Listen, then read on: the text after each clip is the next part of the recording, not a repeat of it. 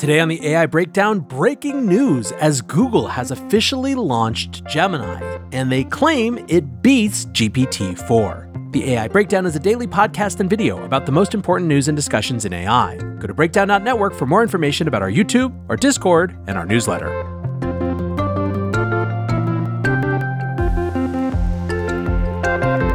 Welcome back to the AI Breakdown.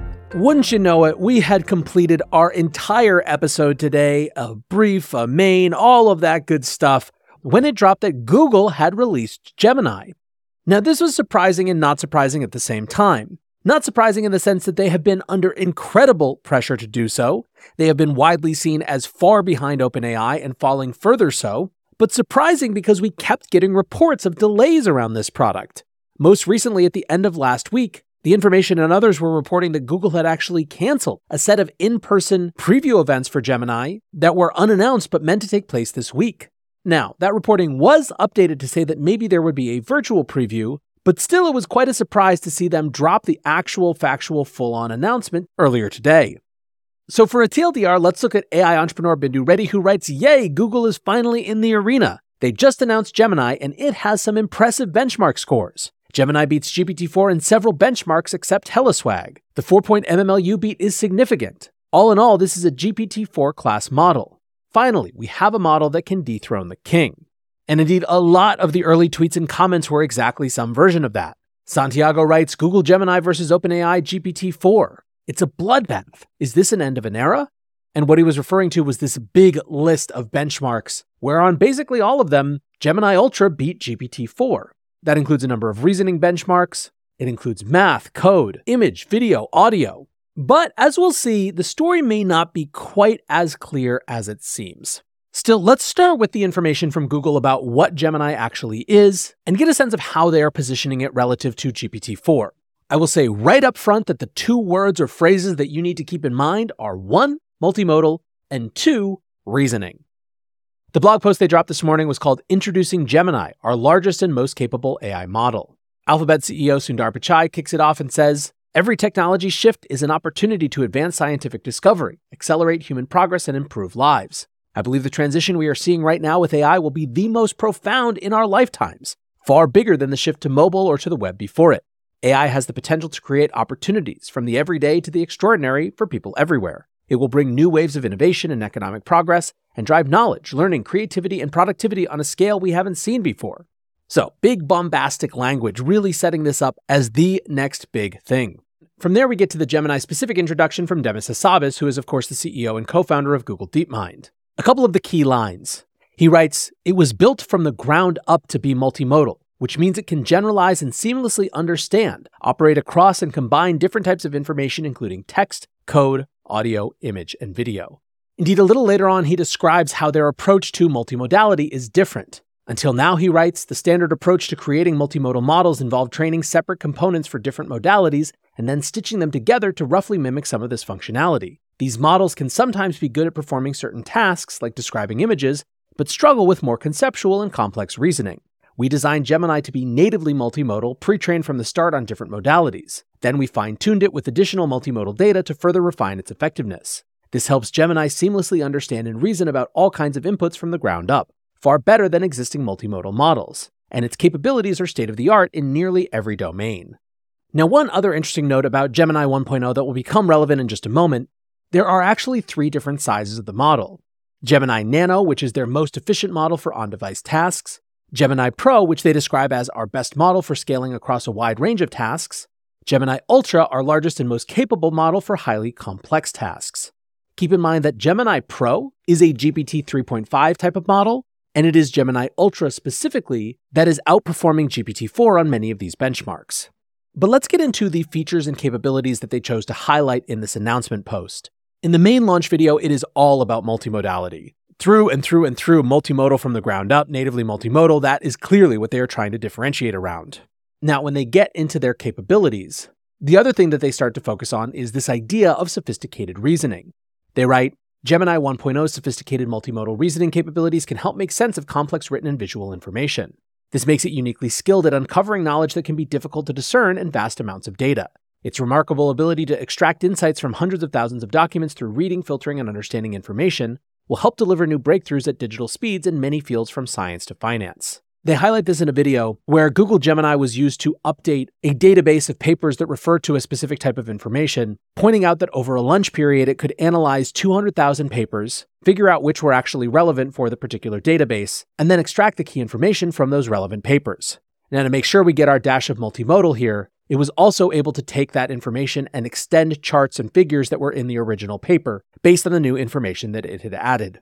In other words, we've got a little bit of reasoning with a dash of multimodality. Next up, Google discusses how Gemini understands text, images, audio, and more. Again, this is that ground up native multimodality that they've been talking about throughout. The example they use is someone who's helping their kid with physics homework. With simply a screenshot of the homework, Gemini is able to identify what went wrong in a problem that the student got wrong, and then be queried to help explain why a certain piece of information, in this case the height of a line, was incorrect, and it can do this in a way that actually explains its reasoning. As Google writes, it better understands nuanced information and can answer questions relating to complicated topics. This makes it especially good at explaining reasoning in complex subjects like math and physics. Next up, they talk about one of their most high profile features, which is advanced coding. They write Our first version of Gemini can understand, explain, and generate high quality code in the world's most popular programming languages like Python, Java, C, and Go. Its ability to work across languages and reason about complex information makes it one of the leading foundation models for coding in the world. Now, as part of this section, they also have a video about how Gemini is not only good at coding, but that it gets better when assisted by humans, but also the introduction of AlphaCode 2, which is for competitive coding. Now, basically, they argue in this video that the reason that competitive coding matters is not that it's some big sport that Google wants to be a part of, but that it suggests for different, more advanced reasoning properties than just normal coding would otherwise. They basically argue that other LLMs are good at the implementation stage of problems, but they're not good at requirement analysis and system design. In other words, that there is a whole level of additional reasoning that needs to go into problem solving that AlphaCode in particular is better at. Now, they kind of give an afterthought to the new updated tensor processing units, announcing the quote, most powerful, efficient, and stable TPU system to date, Cloud TPU v5p, designed for training cutting edge AI models. On another day, this would be big news, but surrounded by the rest of Gemini, it is definitely buried in the announcement. Now, they didn't make any cute video about it, but they do talk in this announcement about responsibility and safety as well, they talk about conducting novel research into potential risk areas like cyber offense, persuasion, and autonomy. They say they're using benchmarks such as the Real Toxicity Prompts, which is a set of 100,000 prompts with varying degrees of toxicity pulled from the web. And basically, they say this is something that we care about. Now, there were a couple things that weren't on this announcement page, but that were included in their videos that were also really cool. One of these was a bespoke UI creator, where one of the Googlers showed how Gemini was able to create a custom UI to better deliver answers to a particular problem. In this case, the problem that he was trying to solve was around birthday party ideas for his daughter. Google said, Sure, I can help you. Can you give me a little bit more about her interests? From there, he said, She likes animals, and we want the party to be outside. Google Gemini responded with not just a list of text ideas, but an actual interface that had a set of animal themed birthday party ideas, including under the sea, farm animals, dinosaurs, and unicorns, that the user piloting this query could then click on and get more ideas. The demo also showed off the reasoning that was going on underneath the hood and how Gemini was deciding what type of interface was needed and what type of information would come back. When the user honed in on farm animals, he was able to click on an idea for cupcakes and ask, again in natural language, for step by step instructions for baking them. That produced again another bespoke user interface designed to maximize those step by step instructions. This, of course, is showing off not only reasoning, but also the multimodal capabilities, where instead of just a list recipe, it was an actual scrollable list of steps with interesting images. Jason Calacanis wrote, Based on this video, Google seems to have caught up to OpenAI, maybe even slightly improved on the slick ChatGPT interface. Another example showed this native multimodality in a bunch of different ways. An engineer from Google slowly drew an image of a duck, asking Gemini what it was seeing at each step, with Gemini catching on more and more and providing additional information and context as it went. There are a lot of different things in this experiment, but basically they were all about this sort of natively multimodal interface, which was impressive to people. Amjad Masad, the CEO of Replit, said, This fundamentally changes how humans work with computers. So, where is this live? Well, Gemini Pro is already available now in a set of Google's products. Gemini is now being used inside the search generative experience, and as of today, Bard is also using a fine tuned version of Gemini Pro. Gemini Nano, it looks like, is coming to the Pixel 8 Pro, and some people were noticing a difference with Bard. Ethan Mollick writes For the first time, I am seeing signs of cleverness in Bard, which has been upgraded to Gemini Pro, GPT 3.5 levels of reasoning. I gave it the Apple test, ending sentences with the word Apple. It still mostly fails, but when asked to visualize it, the results are interesting. Others had less impressive experiences. When someone asked, What are the latest updates about the war in Israel and Gaza? The response from Bard was The conflict in Israel and Gaza is complex and changing rapidly. If you'd like up to date information, try using Google Search. Now, what people quickly started to realize is that after you got past the excitement of those benchmarks, everything was perhaps not all that it seemed. The TLDR is that the Gemini that is actually available and launching today is not Gemini Ultra, the version of this model that theoretically beats GPT 4. Instead, it is Gemini Pro, which aims to compete with GPT 3.5. So already we have a moment where everyone who's gotten all excited about this and finally seeing something at GPT 4 level realizes that they can't actually use it yet.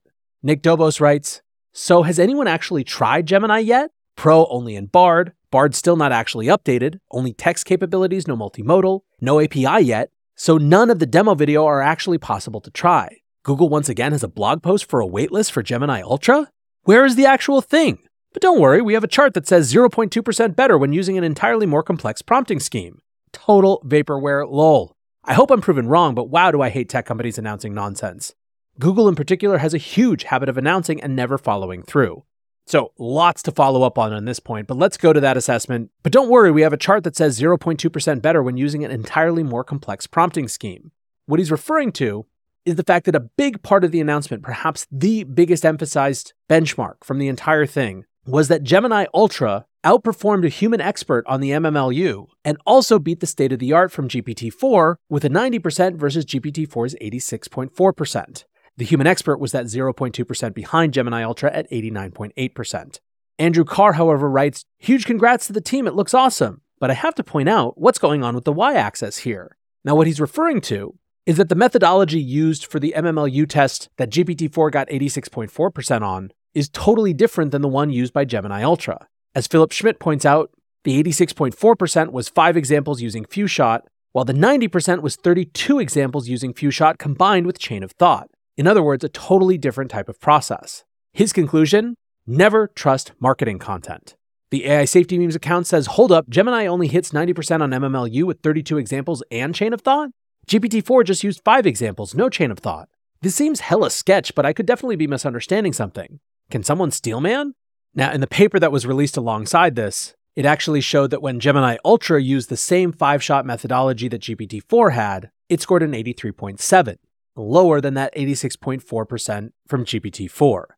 Now, that paper also did say that with Chain of Thought and 32 shot, Gemini Ultra did still outperform GPT 4, but that was also using an API version, so it's very questionable all in all. Or rather, maybe a better way to put it is that even if it doesn't undermine Google's claim that Gemini Ultra outperforms GPT-4, it's still just a sketchy apples to oranges way to present this information that doesn't really befit Google and I think definitely says something about where they are and the pressure they are under. Indeed, the more time went on after this announcement, the more people started to come around to this point of view. Haseeb Qureshi wrote, Google's much hyped Gemini model just dropped but looks underwhelming. SOTA model is Ultra, which is not yet released. Q1? Pro model, which is available, is GPT 3.5. They claim Gemini Ultra edges out GPT 4, but benchmarks look very cherry picked. Now, some are speculating that the reason that Gemini isn't out here crushing GPT 4 is maybe not just a fault of Google, but is some fundamental barrier being hit.